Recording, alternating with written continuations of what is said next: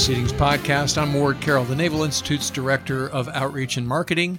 Joining me is my co host, Bill Hamblet, the editor in chief of Proceedings Magazine. Hi, Bill. Hey, Ward. Happy Monday. Happy Monday. So, if you had margarita fueled twister on your bingo card, you win. Yeah. yes. Thanks to Admiral Harley at the Naval War College. It was an unlikely uh, who, spot to fill, but we filled that it. was. yeah, amazing. It, it, that was uh, that's amazing news that the uh, president of the Naval War College has been sidelined, and the also the the current strategy forum, which is a big annual. Uh, strategic forum at the Naval War College. In fact, uh, my deputy Bill Bray was uh, getting ready to fly up there to be a participant in the forum uh, this week. And then we got word that um, there's been a change of leadership at the Naval War College. Admiral Harley is no longer the president, and the current strategy forum has been uh, postponed until further notice. And so we'll, we'll, you know, kind of wait and see what comes in that front and um, who will be the next president of the War College and, uh, you know, when they reschedule that. But yeah, it was uh, sort of shaking breaking news this morning here uh, at USNI. And of course, the Naval Institute uh, cares a lot. The Naval War College was created from a Proceedings magazine article written by Stephen Luce in one of the early issues of Proceedings magazine in the Correct. late 1800s. Yeah. Stephen Luce was the first president ever of the Naval War College, and that is where we started this heritage of outcomes and consequences with the Independent Forum. So you know, from that moment on, we've been involved in various ways. You went up there last year. You were, uh, which event did you go yeah, to? Yeah, the International Sea Power Symposium. Right. I was and, and, invited by Admiral Harley, which I appreciated. I met him then, and uh, yeah, that was a great event. It was in September with all the international chiefs of naval operation, and hopefully we get an invite to uh, to send somebody back up there this year. And we do the sponsored student program up there with the international students, so we have a lot of there are cousins of ours. So, yeah, uh, definitely. Um, obviously, this sort of publicity isn't great, um, but uh, I'm sure because it's an academic institution, it's bigger than one guy, and they'll press on, and uh, it'll have little or no bearing on what the students are uh, are doing coming into the next academic year. Um, other happenings over. Uh, which body of water did the Chancellorsville incident happen? Yeah, out, out in the Pacific. Uh, okay. So the Russian Udaloy class destroyer, the Admiral Vinogradov, uh, approached uh, unsafely on the USS Chancellorsville uh, cruiser, which was conducting flight operations with its helicopter. Uh, this was uh, last uh, week. I think it was on Thursday, and USNI News had a story on it. And, and a has, video. A and has a video. The Navy released, Seventh Fleet released video taken by the Chancellorsville as the Russian ship is approaching. And as it just continues to get closer and closer, all the way up to within 50 to 100 feet of the Chancellorsville, Chancellorsville, we know, did a an all back emergency maneuver to avoid a collision. Uh, and Chancellorsville was the stand on vessel. Uh, so, this, I'm certain, will be uh, brought up in this year's Incidents at Sea conversation. That's uh, every, at least every year, if not uh, twice a year, conversation with the Russians dating back to the Cold War. Uh, and the you know the Russians clearly uh, have acted unsafely, uh, but that seems to be in their writ right now. From their president on down, is do provocative things and anger the U.S. Navy, and let's see if we can get into a collision. They seem to be uh, hell bent on uh, acting unsafely at sea uh, in a way that will you know gain a lot of attention for them. So we've seen some of this with the Black Sea ops. We've seen know, it close flybys yep, and flybys and sort of intercepts. feels cat and mouse, Cold War-ish. You know, we used to do this with uh, Krivak and Sovremenny, and uh, you know, it's reminiscent of the Cold War era in the Med and North Atlantic. But when it gets to be that close and you're hazarding the lives of sailors, it's it's it, it, becomes very serious very quickly. So hopefully this won't reach the point where we actually have a collision or an airplane flies into the bridge of a ship inadvertently. Um, but uh, it does bear watching, and uh, as you've suggested, there seems to be this Russian provocative element. Um, not sure what they want the end state to be. Not sure what the uh, reason is behind this, but uh, certainly keeping a close eye on it. And, and USNI News has been covering this uh, quite extensively. In the good news category uh, for the Naval Institute, I, I, pointed out at our department head meeting this morning with our CEO, Admiral Daly, that across all of our websites uh, for the first nine days of June, our uh, page view metrics are way up. Google Analytics allows us to see how many people are viewing which articles and how long they stay on them and read them and convert to another article. And uh, double digit growth over the first uh, nine days of May, which was double digit growth. The whole month month of May was double digit improvement over April, which was also up over the month of March. And as everyone knows, we got our new website at the end of February, early March. So that new website has really powered, uh, you know, the number of page views, the number of people that are reading our content online, including on their mobile devices. The new website looks much better uh, on your mobile device, on your iPhone, your smartphone, than the old website did for Proceedings and Naval History Magazine. And so it's really nice to see that growth. And you know, your part of your job now as a marketing guy is to turn that growth into uh, advertising. You know, the, the online advertising piece. And so that's a big part of what we're working on. Uh, you know, week in and week out. So uh, obviously, our our first and foremost focus is on uh, readership and membership, and and uh, so to your point, the the the UX is uh, gorgeous, and uh, we're heartened to see that uh, that engagement by the audience. Um, and we would also point out that uh, don't forget the two blogs, the history blog and the USNI blog. There's a very cool item written by one of our interns now about his recommendation is that the Naval Academy get rid of parades, which is causing quite a bit of discussion. It's a very provocative piece in keeping with the mission of the Naval Institute. Um, so, as we've already mentioned on the podcast in previous weeks, we have our interns here and they're turning to and uh, writing great stuff, and that'll primarily show up on our blogs. So, when you check out our suite of properties, do not forget the two blogs, the Naval History and the USNI blog. So, it's awesome when the data supports the effort. And as you've pointed out, Bill, we're seeing great growth. So, thanks to our readers, our members. Thanks for reading, sharing, posting, including in emails, all the way that the digital space works, and look for much more uh, going forward. It's the 21st Century Naval Institute, and we're we're on the step. Yeah, definitely not your father's Naval it's Institute. Not your father's Naval yeah, Institute. So, yeah. well, let's get to our guest today, and, and actually he can um, provide a little bit of insights on uh, U.S.-Russia relations, as we were just talking about, and uh, particularly how the Russian Navy and and uh, naval infantry is is acting uh, on the world stage right now. So, joining us on the phone from Washington D.C. from the Center for New American Studies is uh, Lieutenant Colonel Colin Smith, U.S. Marine Corps. He's the author of an article in the June issue of Proceedings. On, starts on pages 18 and 19 called Corvette Carriers, a new littoral warfare strategy. Uh, Colin, thanks for joining us on the Proceedings podcast today. Thank you, Bill and Ward, for having me. I'm, I'm thrilled to be here. So we were talking before we went on air about your experience in Russia, uh, including your unceremonious departure. Can you talk about that a little bit? Sure. Uh, I'm, I'm, i was the former Marine attaché in Moscow. Uh, I was in country for about five months uh, when uh, myself and along with uh, several other diplomatic colleagues were diplomatically expelled persona non grata following those Skripal poisoning in the UK. So how does that go down? Um, was your family over there with you? They were. My my wife was there, and we had a, a, a cat with us. Um, both our kids were grown, so thankfully they didn't have to go through the the turmoil of visa delays, finally getting there, and then after only five months, uh, turning right around and come back. So that was five months of a how many month tour? 24, 36 month tour? Starting initial is a is a two month, or, or I'm sorry, a two year tour uh, with the I call it the option for a third, depending on how things are going and and the needs of the service. Okay, and so you got word how that it was time to leave.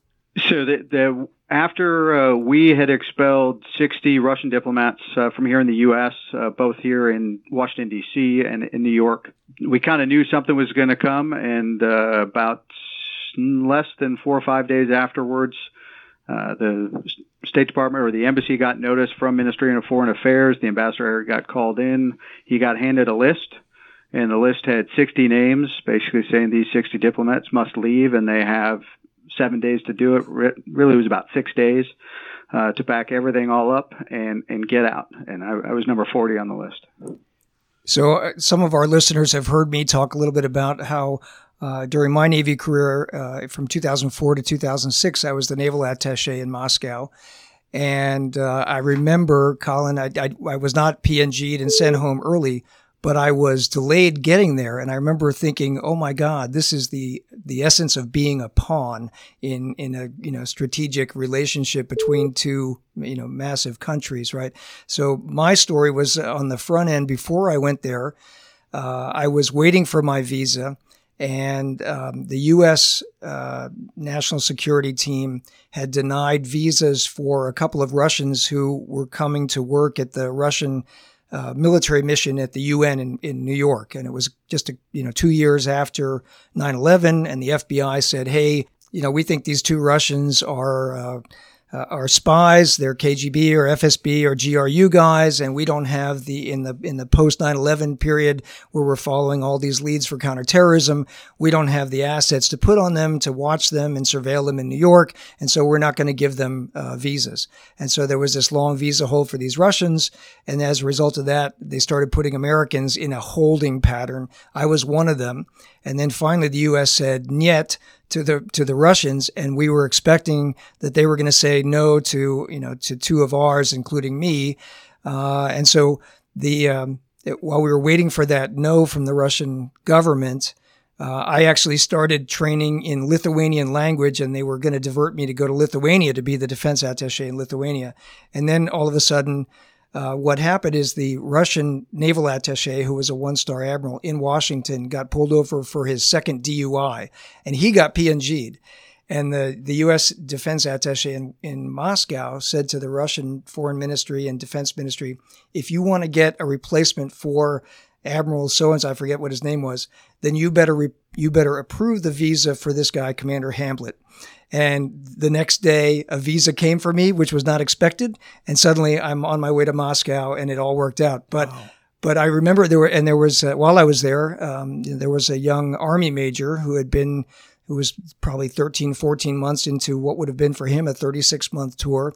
And he got PNG'd for the same kind of thing that you did, Colin, where it's like, okay, there's, there's a tit for tat and it's happening and it's at the strategic level and you know there's a list and somebody's name gets put on it and that's it. There's no as an individual you don't get to say but but my kids are in school or i you know this is a uh, this is a career wicket for me. I have got to complete this tour.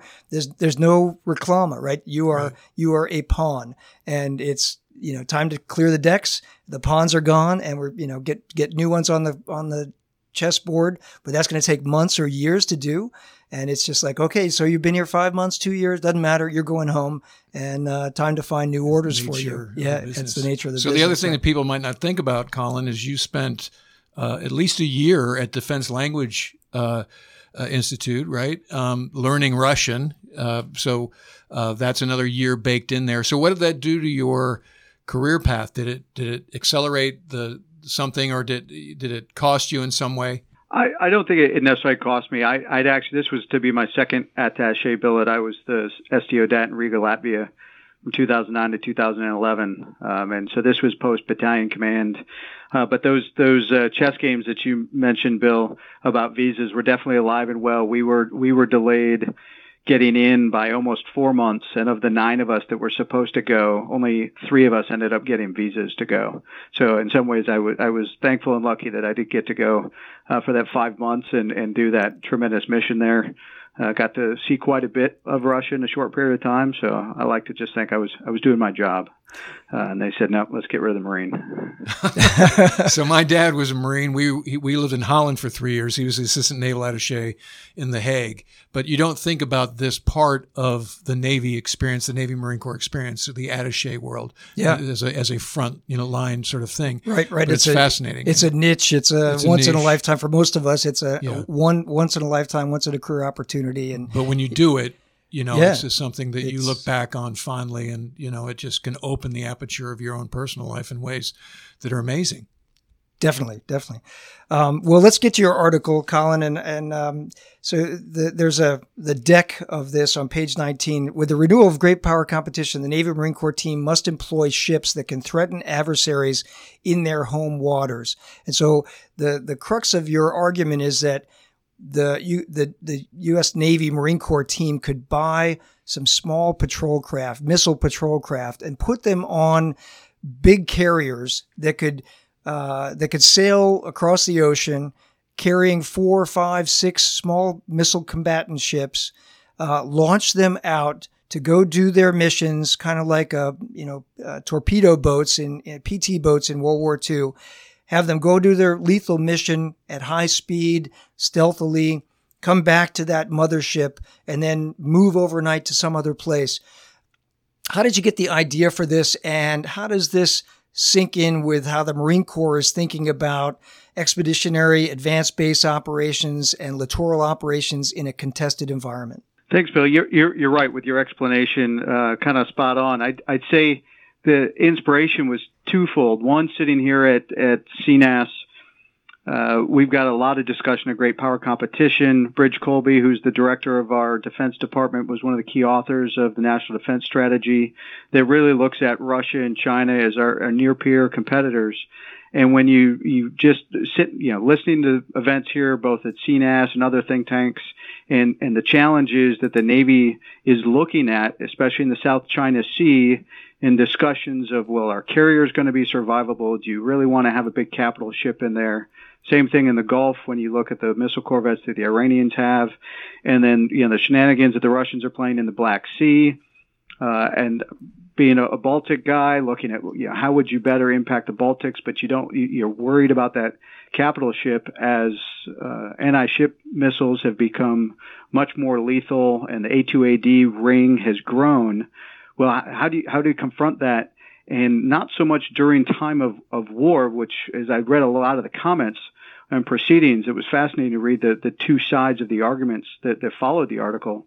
Is part of it's about deterrence. How do we maintain freedom of the seas in, say, the South China Sea? Let's pick our big adversaries. What can we do there to help protect the Filipinos, the Vietnamese, the fishing boats, uh, but not have just one destroyer, one cruiser going through, and that's have something that's equitable. And the Pegasus class, yeah, I remember studies from the Academy, you know, high speed, very lethal, but in the end, we only had six of them, and they spent most of their time in Key West because we really didn't have a way to transit the oceans with them. They, they're just small craft, and they don't do well going over big oceans. And so I kind of took that along with the Marine Corps looking at sea basing and how how do we have a way to offload our MPF ships at greater distance, knowing that there's the A2AD threat, and still be able to get Marines to a conflict area and then I thought of, well, we don't have a way to escort that either. Uh, and I happened to be in Norway as part of a, a different project. I got a tour of one of the uh, their their corvettes while I was there in Bergen, and kind of the whole thing kind of came together as they started describing to me the capabilities of their ship and how stealth it was, and radar cross section of a rowboat. Although I don't know how many rowboats do 60 knots, uh, but their ability to kind of hide uh, if they need to uh, knowing they don't necessarily have a pure air defense capability, but they certainly have naval strike missiles and 76 mm auto era things that we're familiar with. And that's kind of what gave me the concept is, well, how do we get them there? And then kind of just out of nowhere, Corvette carriers kind of popped into my head. Uh, and the fact that we're divesting some of our amphibs, some of the older amphibs that have bigger well decks, and even some of the newer amphibs for the Marine Corps don't have well decks. Imagine that and so the, the, those two concepts kind of merged. And then, you know, how can we then put a threat back to our adversaries? And so these small corvettes really is more of a deterrence. Um, you know, there's good debate going on online on on how survivable they'd be if if if, if missiles really truly started flying. So in the article, you mentioned that the requirement is a CNO Zumwalt Era One, and as you've mentioned, the Pegasus class was was the first manifestation of that requirement, they only built six. Um, why why did they only build six? And I, you've mentioned the ineffectiveness was a function of the absence of a carrier um, that could get them to theater. But w- what was the problem there um, in, in terms of only building six? Doing the research for it, it was a joint project. It was a NATO project. So Germany was on board, Italy, U.S. to build 30 plus a fleet, really to counter Russia, especially in and around the European theater. Um, and as the first ones got built, uh, when when the admiral retired as CNO, there just there was a, a sea change, uh, no pun intended, to go back to the big ships when you no longer had the weight of the CNO to look at the smaller ships. And so in the end, only six were built. They they had a same mothership concept designed to support them, not so much to get them from A to B, but to support them out at sea. And we were left with six. Uh, I, I think they tried they did a transit once to Europe, but in the end wound up just doing counter drug interdiction and other things in and around uh, the Americas. Uh, because they, they small corvettes aren't really good at transiting the oceans. Yeah, uh, so, so I think it was a combination of, especially when the admiral left uh, as CNO. So we'll remind the audience that the Pegasus class were the hydrofoils. Uh, pretty pretty cool looking. I remember when I was Yep. a RAG instructor at VF 101, we used to do ops down in Key West, and there would be that's where they were home ported Yeah, PHMs. right? PHMs, and I guess they did. And uh, Pete, Colin, Pete Daly, our CEO, was uh, a JO. One of his, Really? uh, I don't know if he was XO, but he was a JO on one of the Pegasus class in, in Key West as an early SWO tour. so did they did they do counter drug ops down there? What that's was it what they were doing? that's what they were used for at, as the Cold War sort of wound down, and they didn't have a, a need for them in the in the Cold War and in the littorals uh, up you know close to the Soviet Union or in the Mediterranean or in the uh, as you mentioned the Baltic, Colin. Uh, they brought them down to Key West and they used them for counter drug ops because they could go fast. They were 50 knot ships up on hydrofoils, right? They were uh, they had a gun uh, you know, a 76 millimeter Oto Melara, I think, was the gun, and they had Harpoon, uh, you know, anti-ship cruise missiles, and so they could pull up next to one of these go fast, you know, uh, Miami Vice kind of boats, and they could say, hey, you know, pull over, or we're going to shoot your engine out, and and then they could, and it was used as a as a drug interdiction operations through the 90s, and then they finally got rid of them, I think, in the in the late 90s. and then we segue from Pegasus to LCS. Where does LCS not meet uh, the, this requirement? Well, I, you know, I, I don't want to. I'm not a surface warfare officer by trade. To uh, just in looking and talking to a lot of other SWOs, where LCS was initially designed at the time frame, as Bill said, at the height of you know 2005, 2006, relations with Russia were good. No one was thinking about China. Uh, LCS would be a great platform to do cooperation missions off the coast of Africa, in the littoral, so to speak, but not as a a, a full-on combatant. Uh, and it's just its speed isn't necessarily going to be an escort with carriers. Uh, it's n- not loaded with a lot of missiles, so you, you're not looking at it to maybe double as an anti-air platform or a ballistic missile defense platform uh, that we're looking for now. And so, you know, I, I think there's a lot of talk online. There's a, a lot of points back and forth. Uh, but my sense talking to uh, some of the SWOs is it it's still in search of that that that good mission. Uh, but it's still one ship, and then it's a pretty expensive ship. So if your thought process is, if you can see it, you can kill it with a missile. Uh, do you want a hundred million dollar platform or less, uh, with half a dozen sailors at risk, or do you want a one point X billion dollar platform uh, at risk that doesn't move as fast? Well, you're not a SWO, but you do play one within the pages of Proceedings magazine. Um, I so do. to, to quote to quote the article, to quote you, built to be a modular multi-role platform, the LCS lacks capabilities in almost every aspect the Navy would want. It does not have the legs to augment or enhance a carrier battle group, and it cannot provide air defense to augment amphibious ships or in a standalone role. It is not yet configured to be a threatening anti ship or anti submarine warfare plat- platform. It was a concept designed to provide comfort and aid to emerging nations with the U.S. flag flying off the coast, but it serves little functional purpose against today's emerging threats. So, you know, that's, that's a pretty uh, comprehensive, maybe it overstates to say indictment, but that, that obviously s- does frame the fact that LCS is not what you're talking about Yeah, in terms of this need. The uh, the the picture that we have got on the opener on page eighteen nineteen of your article is a is a Norwegian Skjold class um, uh, corvette, right? So this is much smaller than a littoral combat ship, much smaller crew, probably in the less than twenty men or men and women.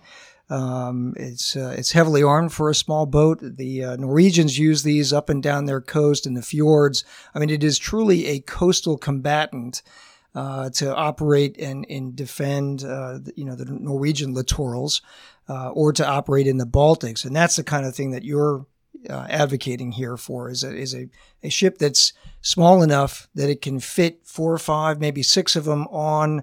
You you, you name a couple of different platforms that could possibly play mothership. Can you talk a bit about that, if you would, Colin? But there's a couple of big, uh, I believe they're they're M class ships that we use uh, to transit. There's a picture later in the article of us uh, moving uh, mine warfare platforms around. Uh, you can see them when we've we've had ships that were damaged that they, they can come in, they ballast down, you float the ship on, and then and you you you pick them back up, and then you can transit the oceans with them because they're a much more stable platform to transit the oceans. Uh, and what kind of gave me the idea was, like I said, the the Marine Corps is looking to do the same thing with sea basing, is that you can you can ballast down. They're semi-submersible ships is the is the category and now you can bring LCUs in. You can load up LCUs. You can you can load up the LCACs to put Marine Corps equipment onto the connector ships and then go in. And so I thought, well, if you can ballast down to bring in an LCU or one of our amphibs to ballast down, why couldn't you do the same thing to bring in a missile corvette?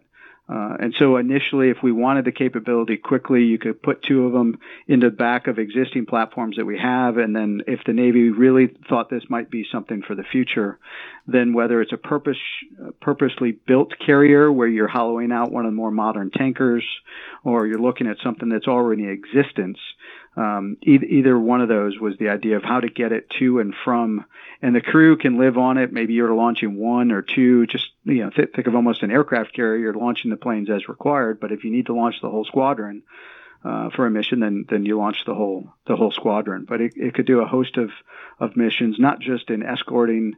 Uh, you you could because of its its stealth and speed, you could use it for special operators. The you know, Navy could launch the Mantis unmanned vehicle from it. Some other things.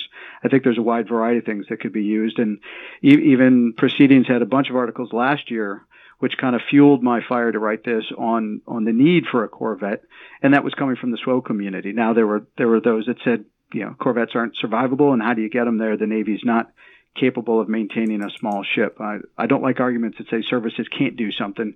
We can do something. We just got to want to have the desire to do it and, and the mission to do it. Well, survivability is always the knock on small ships, right? Um, so I think the counter to that is speed and and numbers, and and so Bill and I have spoken before on the show about the Houbei class and the fact that the Chinese have how many uh, hundreds of these things? I think it's 80 something. Yeah. And, and we're struggling to make onesies and twosies with the LCS class that is the only thing that we have that's even close to analogous uh, of the Houbei.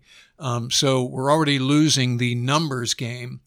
Um, so um, how quickly do you think, Colin, we could get let's say they greenlight this idea, how, how quickly would this uh, this hit the fleet? I, I'm not sure I could project numbers. I, you know, the Norwegians, I believe, have five or six of them, and there's several other allied countries that, that do build corvettes. So I think the first thing was Navy would have to decide, yes, this is something we want to do, and then figure out if if the carrier carrier corvette type concept is what they're looking at, then what platform would best work with that. And one of the reasons I went with the Skjold was it its draft is only 0.8 meters, so you're not worried about a V-hull type ship that you would have to ballast down considerably.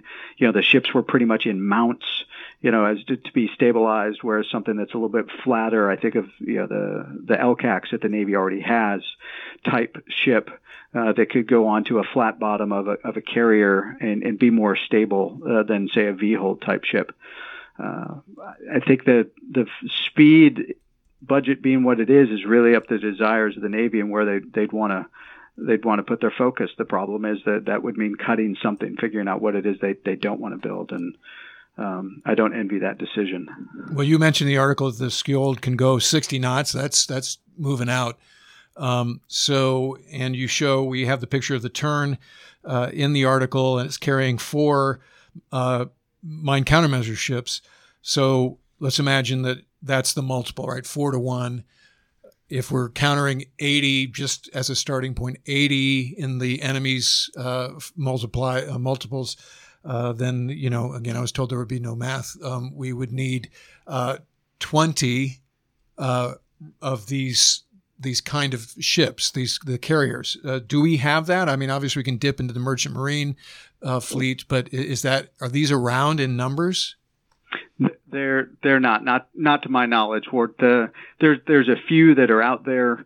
uh, you know, the, what led me to this project was actually an allied looking at allies to augment our maritime uh, shipping in a time of crisis. So maritime shipping is something that we're, as a nation, we've got our own shortages on. So I, am not sure how quickly it could be implemented using the carriers, which is why I kind of pointed towards uh, the older LSD class that we do have. That are some of them are mothballed, some of them are ending the, their service life as an amphibious ship to go out with a MEU ARG. Uh, but they could fit two of them in the back. That that doesn't get you a squadron uh, but at least gets you something to give a deterrence or, or, or pose a problem that our adversaries haven't had to worry about, and that is a fast missile type boat that has you know eight anti-ship you know naval strike missiles on it. Uh, and it might again, my first thought is you know how do we deter our adversaries in those areas so that we can maintain our freedom of the seas? I think if you start looking at theory of victory and how would we defeat an all-out shooting war, uh, there's a whole new calculus that comes into uh, both air and just sheer sheer missiles. Because uh, from what I've seen in various war games, you know, we start we, we our thought process is keeping capital ships at a further distance, which then doesn't do anything for our allies that are in within those those range rings. Yeah, another another part that comes into this, and I've seen, you know, you mentioned in here a, a couple of articles that have been written in proceedings and on proceedings online. Uh, this one uh, by Lieutenants Colin Bernard and Ian Sundstrom uh, back last year in November. They said, "Don't buy a new U.S. patrol craft, buy a German one." And so they were they were both of them had spent some time with the German Navy on an exchange they saw some of these German patrol craft, some of them the German Navy is getting rid of, and they said, "Hey, this is the kind of thing that the U.S. Navy should have to operate in places like the Baltic or the South China Sea or the Black Sea, right?" And you're you're making some of those arguments and building on some of those arguments. Um, Wayne Hughes, who the longtime proceedings author and author of Fleet Tactics, uh, you know, the godfather of naval tactics in you know modern times. Uh, he's part of this uh, discussion often on these types of articles he chimes in on our Disqus platform. He's also written some things about this. Uh, he's a big proponent of not putting all our eggs in one basket to, you know, disperse the Navy using some smaller, you know, combatants like this. Uh, he talks a lot about sea denial. So if we get into a fighting war in the South China Sea, we may not be able to go for sea control at first, right? It may be a battle of sea denial where we're denying the, the Chinese their objective to have overall control, sea control in the South China Sea. And, and I think that's where uh, some of your idea really plays into that. It's, it, you know, we're not going to have uh, control on an away game, at least at the start, if ever. But the ability to operate in and around the archipelago of the Philippines, uh, operates from some of those forward sea bases. Uh, you know, zip in and zip out and make the other guy worry about sea control, make the other guy worry about um, how much power he can exert over a, a, given, you know, place of water space, right?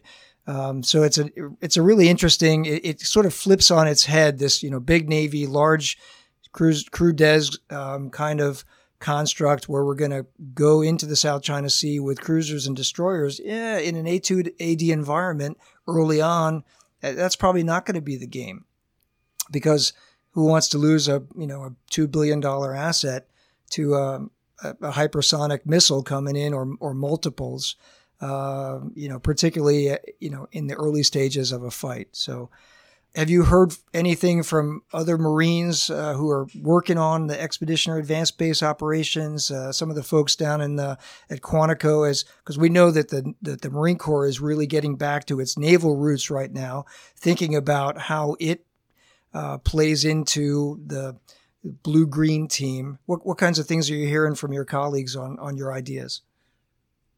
Well, I, th- I think the the biggest thing they that, that the the few that I've heard of uh, with the article just just coming out was the idea of having something if you if you were to go into even a, a semi contested environment where you're trying to get Marines to an objective is there's there's nothing really to escort them a little bit closer to the shore with the A2 AD threat. And so having something that at least is potentially survivable or can can maybe take out some anti-ship coastal missile batteries that are that are firing directly onto LCACs or the ACVs as they're trying to get to the objective. Uh, they found very uh, you know excited about because there really isn't you know the only other thing we're doing is is calling in surface fires, but there's not a whole lot of surface fires left to call in, and the rest would be very expensive missiles going at at uh, you know, what might not be considered the most high value targets uh, from from the Navy side. Uh, given all the other threats uh, that would maybe be opposed to uh, to that Marine force. So I, th- I think they like that, and I, I, agree with your previous statement, Bill, that looking at how to challenge the adversaries, if you think of the Malacca Straits and the energy needs that China has, is in an all-out kind of contest of wills, uh, you know, challenging their ability to get energy. If the South China Sea maybe isn't feasible, but they still got to get you know oil and, and and other resources to the South China Sea where they can protect it. And so now, when you talk about in and around Singapore and the Malacca Straits and other areas, uh, these kinds of ships would certainly pose a challenge uh, to the to the Chinese. Well, I should know the answer to this, but do how many LCS class ships of, of both classes are we making uh, in the current program of record? Do we know? It's about 36. So 36. Um, and as we've stated, 36 that really don't meet this particular need, that aren't filling this requirement. You sum it up nicely in the end, Colin, when you say the concept of a corvette carrier with multiple small attack craft directly aligns with the CNO's operations latest strategy to keep pace with the technology and tactics of U.S. adversaries. So this is, you're not like blue skying this thing. This is in keeping with the current strategy. However, what you also point out is there's a gaping hole between that thesis and our current program of record in terms of the ships that we're building. So um, I, I think, as you mentioned, last year we teed this up. I think a lot of what we were talking about is LCS isn't it and then we tend to roll in on LCS for its programmatics, its acquisition missteps. But the thing we're not, the big picture issue is we have, to my eye, an obvious need. As we've described defense in depth, we're not in the littorals in any meaningful way. Um, and so, what are we going to, what's it going to take, do you think, from your research to break through and actually get this in the acquisition cycle to, to be turned into an RFP in the fit up? I think the biggest thing would the, the Navy needs to you know look at their strategy and and is what they are procuring now in alignment with the national defense strategy. And if if they think that is, then you know, then okay, then uh, the, the, people are just going to have to agree to disagree, and there's going to have to be some moder. They're already talking about modifying the littoral combat ship so that it does have an anti-ship capability. They're already testing it right now. It's certainly not on the ships, but I think there's one right now that's already been doing sampling of shooting the naval strike missile from it. So that that does play into it. It still doesn't necessarily have a true anti-air defense capability for it, but that's certainly something that if there's a block two or block three that they can look to adjust to to meet these needs. Uh, the question's always going to be, but at, at what cost? Is it is it better to keep putting more things onto the littoral combat ship from whatever it was originally designed to at that cost, or is it maybe better to look at something something cheaper? But that's that's where the the Blue Water Navy folks are going to have to go back to the NDS and, and figure out what how to meet that strategy. So, uh, how fast is the LCS?